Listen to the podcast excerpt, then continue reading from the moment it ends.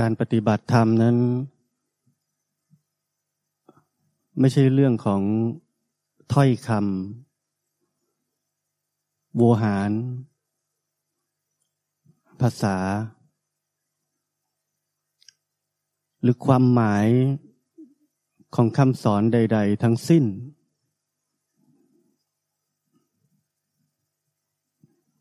เรานึกออกไหมว่าเมื่อเราก้าวเข้ามาใน วงการของการปฏิบัติธรรม ชีวิตของเรานั้น ยึดติดอยู่กับความหมายของภาษา หรือคำสอน ยึดติดอย่างมาก และความหมายของภาษา หรือคำสอนหรือคำแนะนำใด ๆ คือความคิด และชีวิตของเราอยู่ที่นั่น อยู่ที่ความคิด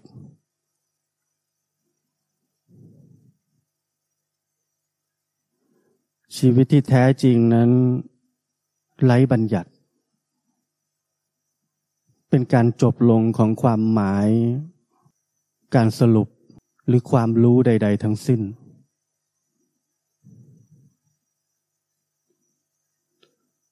เราแยกแยะชีวิตสองประเภทที่ผมพูดถึงได้ไหม ชีวิตที่ยึดติดกับถ้อยคำความหมายของคำสอน ความหมายของตำราคำพีกับชีวิตจริง ๆ ที่ไร้บัญญัติ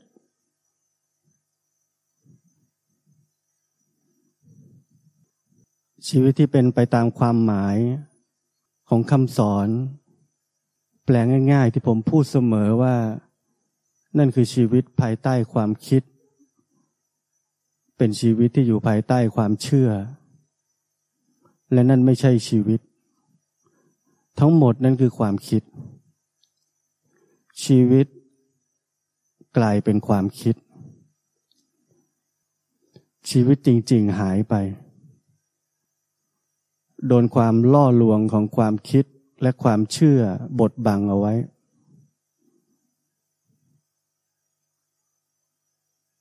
แล้วมันดีแสนดี ความหมายของคำสอนทิศทางต่างๆ ที่ให้เรามาที่เราได้รับมา ที่เรารู้สึกว่าเป็นของมีค่า เป็นคำสอนที่มีค่าเหลือเกิน แล้วยิ่งเราให้คุณค่ากับมันมากเท่าไหร่ เรายิ่งติดกับมันมากเท่านั้นแล้วเราติดกับมันมากเท่าไหร่ ชีวิตเราก็ออกจากความคิดและความเชื่อไม่ได้มากเท่านั้น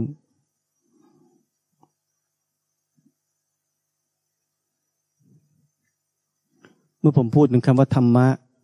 เรารู้สึกยังไง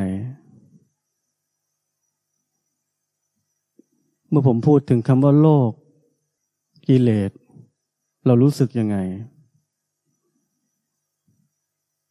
ความหมายของทั้งหมดนี้จะต้องจบสิ้นลงไป แล้วชีวิตเราถึงเป็นปกติได้ ถ้าเราเทิดทูนอันหนึ่งไว้สูงสุดขอบฟ้าตามที่เราให้คุณค่ากับมัน และเหยียบย่ำอีกอันหนึ่งลงไป แทบจมนรก จมดินลงไป ชีวิตเราจะไม่เป็นปกติเลย เพราะนั้นชีวิตที่เป็นปกตินั้น เป็นชีวิตที่ไร้บัญญัติ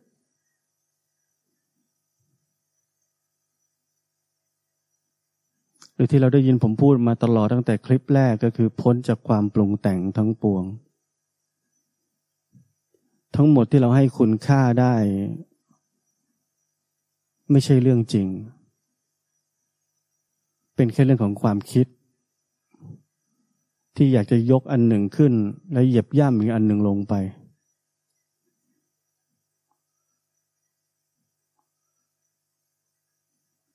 แต่แล้วชีวิตของนักปฏิบัติธรรมนั้นก็อยู่อย่างนั้น เราอยู่แบบนั้นตั้งแต่เราก้าวเข้ามาปฏิบัติธรรมจนถึงวันนี้ หัวสมองเรายังอยู่ที่นั่น หัวใจเรายังอยู่ที่นั่น เรายังเป็นคนแบบนั้นเหมือนเดิม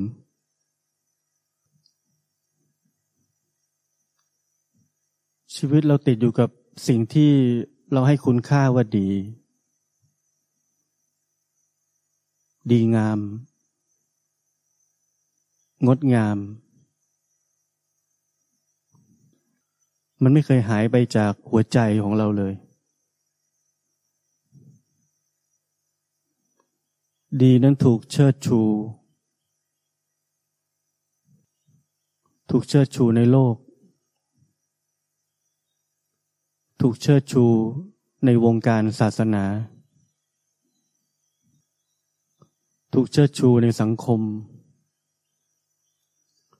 และเรารับเอาความรู้สึกเชิดชูทั้งหมดนั้น เข้ามาเป็นความเชื่อ จนเราเข้าใจว่าดีกับจริงนี้เหมือนกัน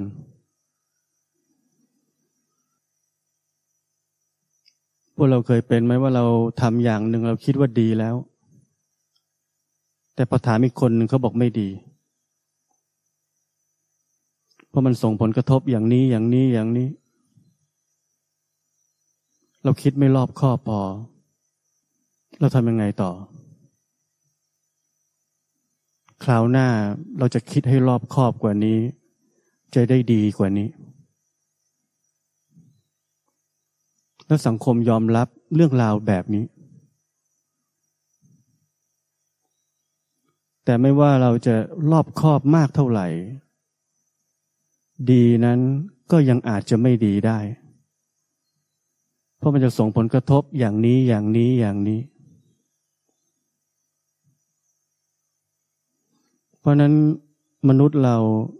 แก้ปัญหาผิดจุด เพราะเราเชื่อว่าดีนั้นมันดีที่สุด เราพยายามจะดีที่สุด ตลอดชีวิตของเรา แต่ให้เราทำจนตาย มันก็จะมีผลกระทบเหมือนเดิม ให้เรารอบครอบจนตาย มันก็จะมีผลกระทบเหมือนเดิม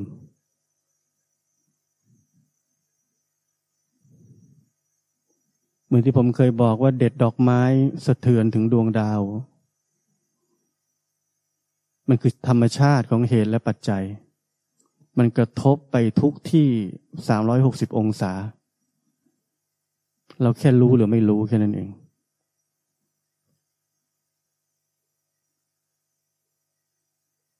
เพราะนั้นคำว่าดีนั้นที่เราเชิดชูกัน ที่เราให้คุณค่ากับสิ่งบางสิ่งบางอย่าง มันจริงไหม ดีมันใช่จริงไหม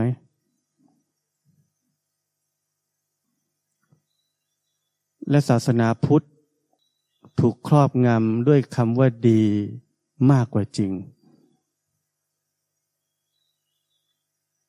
ศาสนาพุทธ ถูกโลกและสังคม กลืนไปด้วยความดีมากกว่าจริง จริงหายไป ดี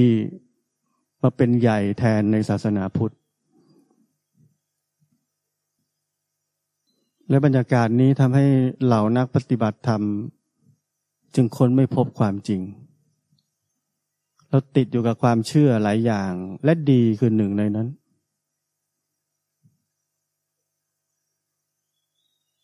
ถ้าผมพูดถึงความเชื่อหลายอย่าง มันเยอะพูดปีหนึ่งก็ไม่หมดอย่าว่าแต่ชั่วโมงเดียว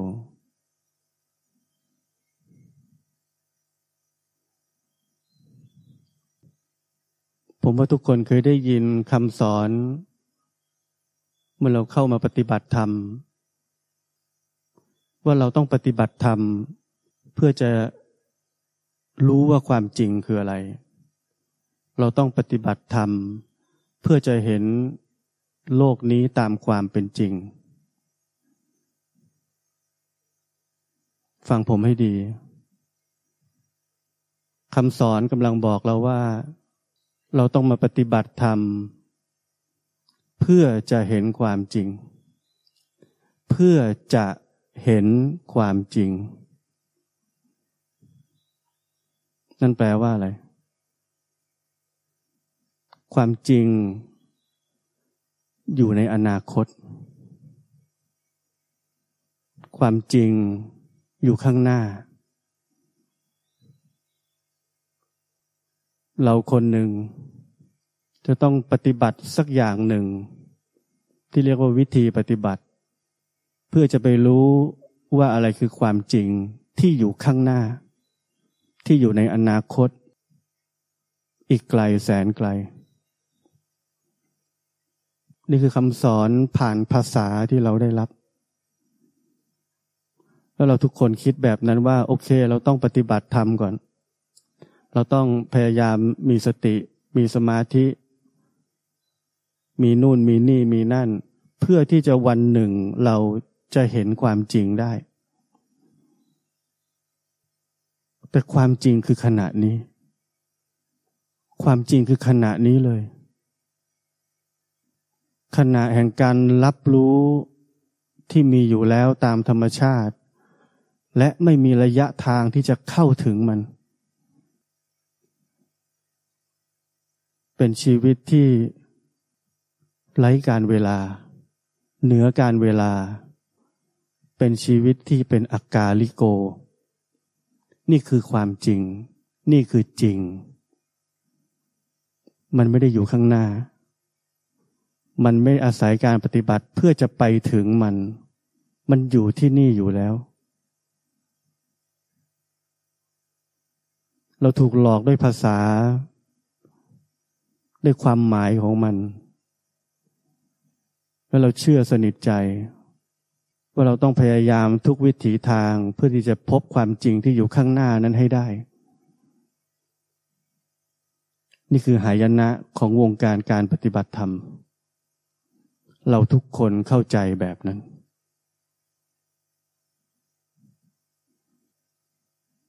มันผมบอกว่านี่คือโศกนาฏกรรมของนักปฏิบัติธรรม ความหายนะที่เราไม่เห็นโครงสร้างของชีวิตของเราว่าติดอยู่กับความหมายของคำสอน ถ้อยค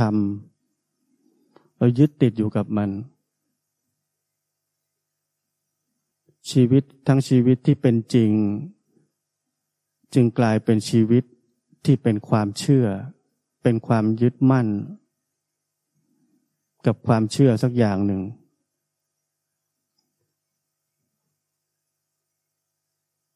ผมถึงบอกว่าเราไม่เคยมีชีวิตจริง ๆ ไม่เคยเลย เราถูกความหมายของคำสอนที่เราอ่านที่เราฟัง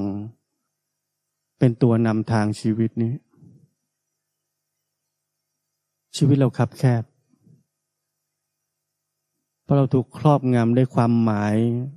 ของบางสิ่งบางอย่าง ที่เราเชื่อ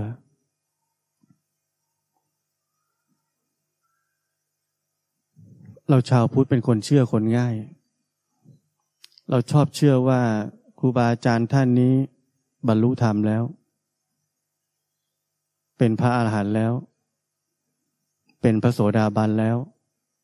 อย่างน้อยก็เป็นอริยบุคคลแล้ว เราไม่เคยถามตัวเองว่าเราเอาอะไรมาเชื่อ เราใช้อะไรในการเชื่อนั้น เราใช้อะไรในความมั่นใจนั้น แล้วไปดูให้ดี เราใช้อะไร เราใช้ความเชื่ออีกทีหนึ่ง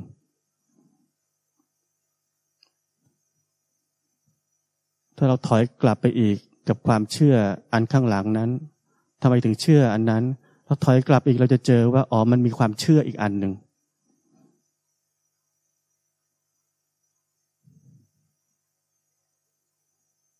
เพราะนั้นนักปฏิบัติธรรม เราใช้ชีวิตเหมือนเราอยู่ในโลก ในโลกเวลาศาลเขาตัดสิน ว่าคนนี้ถูกหรือผิด จะเป็นคำพูดที่ว่า มีหลักฐานที่เชื่อได้ว่า บุคคลคนนี้ทำผิดแบบนี้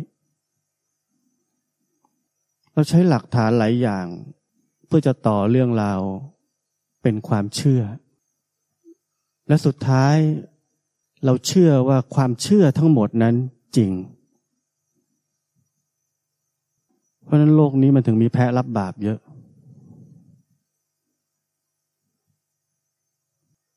ในวงการการปฏิบัติธรรมที่เป็นอยู่ทั้งหมดนี้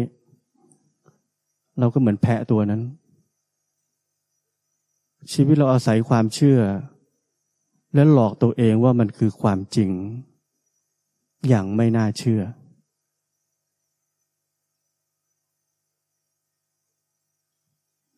เพราะนั้นเรื่องนี้เป็นเรื่องสำคัญ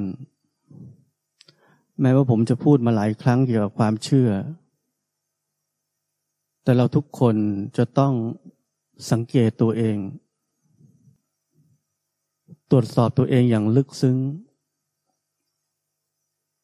ว่าชีวิตของเรานั้นยังหลงเหลือ โครงสร้างของความเชื่อแบบที่ผมบอกนี้ไหม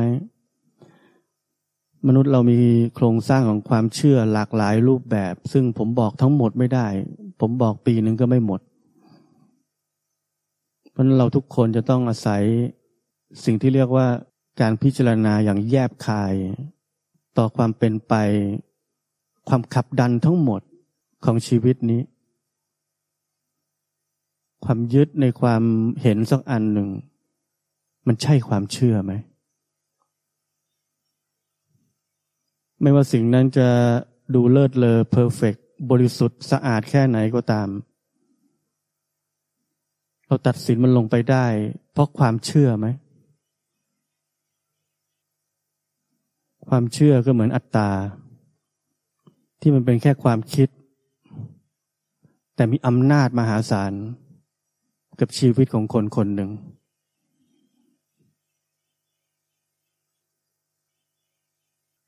เรานักปฏิบัติธรรมทุกคนเคยได้ยินคำสอนว่าศาสนาพุทธเรานั้นไม่ใช่สอนเฉพาะเรื่องความสงบ แต่สอนสิ่งที่สูงกว่านั้น คือการเห็นตามความเป็นจริง เกิดอะไรขึ้นอีกกับความหมายของคำสอนนี้ ความหมายของคำสอนนี้ถูกแปลไปว่าเรา จะต้องเห็นตามความเป็นจริง คือเห็นความเกิดความดับ เห็นความเป็นไตรลักษณ์ และด้วยความยึดติดยึดมั่นในความหมายตามคำสอนนี้ จึงเกิดการปฏิบัติผิดกันอย่างมโหฬารในวงการการปฏิบัติธรรม เกิดการเพ่ง เกิดการคอยรู้คอยดู เกิดการพยายามจะทำจิตให้มีสมาธิ เพื่อที่จะรู้และเห็น สภาวะต่างๆตามความเป็นจริง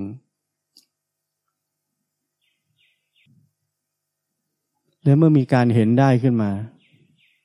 เรารู้สึกดีใจ ว่า โอ้ เราเห็นแล้ว เราเห็นแล้วว่าสภาวะนั้นมันเกิดแล้วดับ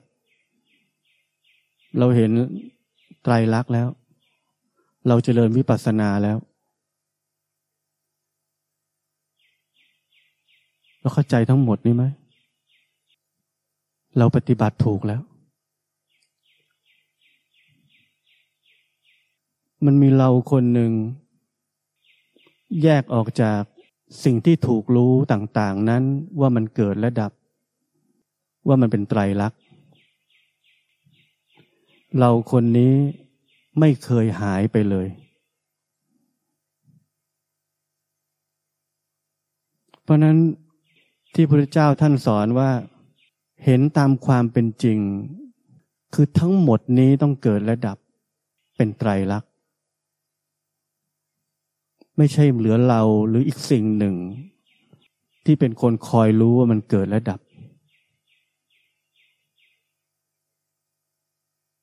นี่คือผลลัพธ์จากชีวิตที่เราทำตามความหมายของคำสอนสักอันหนึ่ง เราใช้ความคิด แปลความหมายของคำสอนนั้น แล้วทำทำไมเราทำแบบนั้น เพราะเราเชื่อว่าความหมายของคำสอนนั้นถูก ผมถามอีกว่าแล้วเราเชื่อได้ยังไง เราอาจจะมีว่าเพราะ เพราะ เพราะ เพราะ เพราะ ถามตัวเอง มันคือความเชื่อที่ซ้อนไปเรื่อย ๆ ใช่ไหม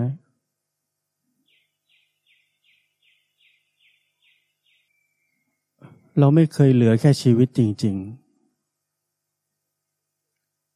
ชีวิตล้วนๆจริง ๆ ที่ไม่มีเรา ไม่มีไอเดียของความเป็นเรา ไม่อยู่ภายใต้ความหมายของวิธีปฏิบัติใด ๆ เหลือแค่กายและจิตนี้ เหลือแค่นี้จริง ๆ และชีวิตนั้นจะเป็นการรู้ที่ไม่ใช่เราคอยรู้ หรือเราต้องทำอะไรให้มันรู้ แต่ชีวิตนั้นเป็นการรู้และเป็นการเกิดแล้วก็ดับ แล้วก็เป็นความเปลี่ยนแปลงทนอยู่สภาพเดิมไม่ได้ เป็นไปตามเหตุและปัจจัย ไม่มีใครสักคนอยู่ที่นั่น นี่คือการเห็นตามความเป็นจริง นี่คือการเห็นความเกิดดับ ชีวิตเป็นอย่างนั้นอยู่แล้ว แค่เราหายไป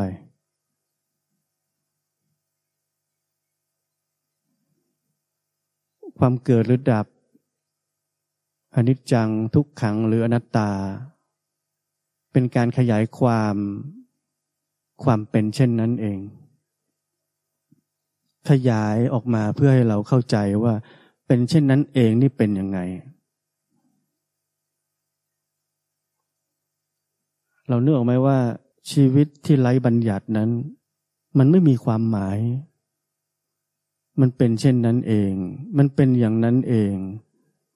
แม้กระทั่งคำว่าเป็นเช่นนั้นเอง หรือเป็นอย่างนั้นเอง ก็คือความพยายามอธิบายชีวิตที่แท้จริงนั้น ให้เป็นความหมายเฉยๆแต่แค่รู้จักชีวิตที่ไร้บัญญัตินั้น เราจะรู้จักทุกอย่าง แต่ตอนนี้เราอยู่ที่ไหน เราอยู่ที่ความหมายว่าชีวิตเป็นเช่นนั้นเอง เราอยู่ที่ความหมายของการขยายความของคำว่าเป็นเช่นนั้นเองว่ามันเกิดแล้วก็ดับ มันเป็นสิ่งที่เปลี่ยนแปลง ทนอยู่สภาพเดิมไม่ได้ เป็นไปตามเหตุและปัจจัย เราอยู่ที่ความหมายของสิ่งที่ถูกขยายออกมา ขยายออกมา ขยายออกมาเรื่อยๆ เราอยู่ที่นั่น เราไปทำสิ่งสิ่งนั้น เราพยายามเห็นสิ่งสิ่งนั้นที่เป็นคำขยายความ จากชีวิตที่ไร้บัญญัติเฉยๆ เข้าใจที่ผมพูดไหม เราอยู่คนละที่กันอย่างสิ้นเชิง เราอยู่กันคนละโลก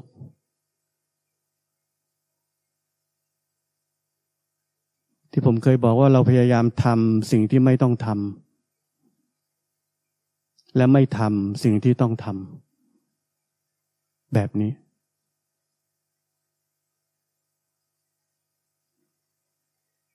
เพราะฉะนั้นถ้าเรายังไม่เข้าใจชีวิตที่แท้จริงนั้นเป็นชีวิตที่ไร้บัญญัติ เราจะอยู่ที่นั่น เราจะใช้ชีวิตที่อยู่ในความหมายบางอย่างที่เราเชื่อ และเราจะพยายามจะไปถึงความหมายนั้นที่เราเชื่อ และนั่นคือโลก เราอยู่ในโลกเหมือนเดิม ต่อให้เรียกว่าปฏิบัติธรรมอยู่ก็คืออยู่ในโลก โลกของนักปฏิบัติธรรม โลกของมาเฟีย โลกของนักธุรกิจ เราแค่เปลี่ยนโลกเฉยๆ เรายังไม่อยู่เหนือโลก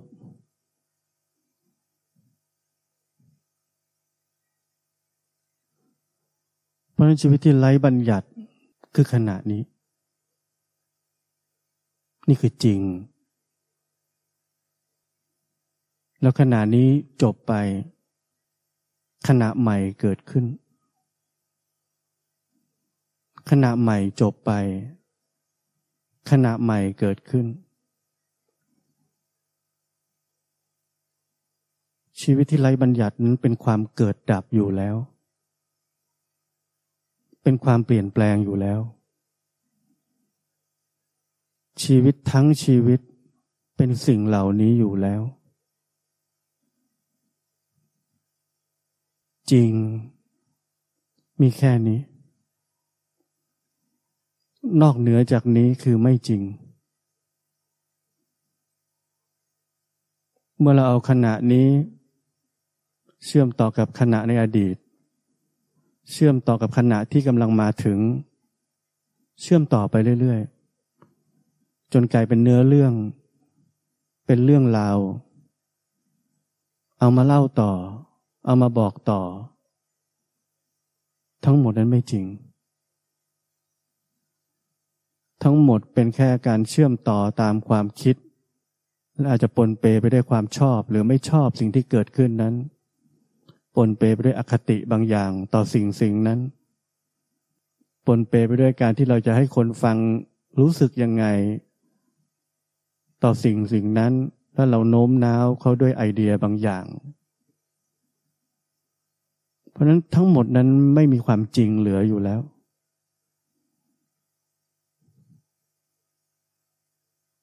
เพราะนั้นถ้าเราเข้าใจว่าอะไรคือจริง เราจะรู้ว่าที่เหลือทั้งหมดของชีวิตเรานั้นไม่จริง ที่เราเป็นอยู่ทั้งหมดในชีวิตของเรานั้นไม่จริง เพราะนั้นความเชื่อความทุกสิ่งทุกอย่าง ผมรู้จะใช้คำพูดว่าอะไรดี ที่มันนอกเหนือจากนี้ มันจะมาลายหายไป และชีวิต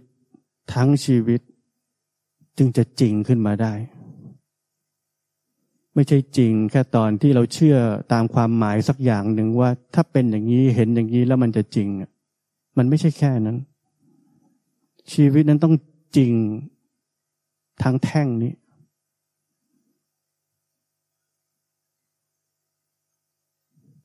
เมื่อชีวิตนั้นเป็นจริงแล้วคำอธิบายทั้งหมด เกี่ยวกับคำสอน ในการปฏิบัติธรรม มันอยู่ที่นี่ มันไม่ใช่เราสักคนหนึ่งแสวงหาความจริง วิ่งไปตามความหมายเหล่านั้น ทั้งหมดนั้นไม่จริง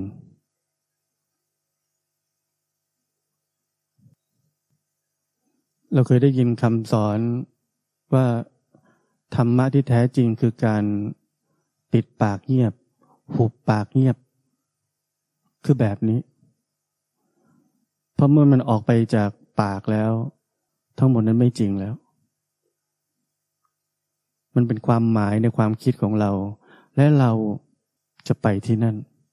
ไปตามความหมายนั้น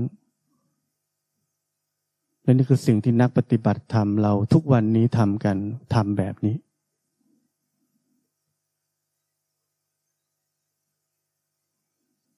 เพราะนั้น แม้ว่าเราจะสามารถไปตามความหมายเหล่านั้น เราก็จะเป็นเหมือนพระนุรุตที่ผมเคยเล่าให้ฟังหลายครั้ง ที่ท่านสามารถเห็นโลกธาตุเกิดดับได้อย่างมากมาย ในชั่วลัดนิ้วมือเดียว แต่ท่านไม่สามารถจะบรรลุธรรมได้ เพราะมันไม่ใช่เรื่องแบบนั้น นี่คือผลลัพธ์จากชีวิต การปฏิบัติธรรมที่อยู่ภายใต้ความหมายของบัญญัติ ภาษาคำสอน ชีวิตที่ยึดมั่นอยู่กับความหมายเหล่านั้น และนั่นไม่ใช่ชีวิตที่แท้จริง เรามีหน้าที่เดียว ที่จะต้องรู้จักชีวิตที่แท้จริงว่าคืออะไร และชีวิตที่เหลือทั้งหมดจะเป็นการปฏิบัติธรรม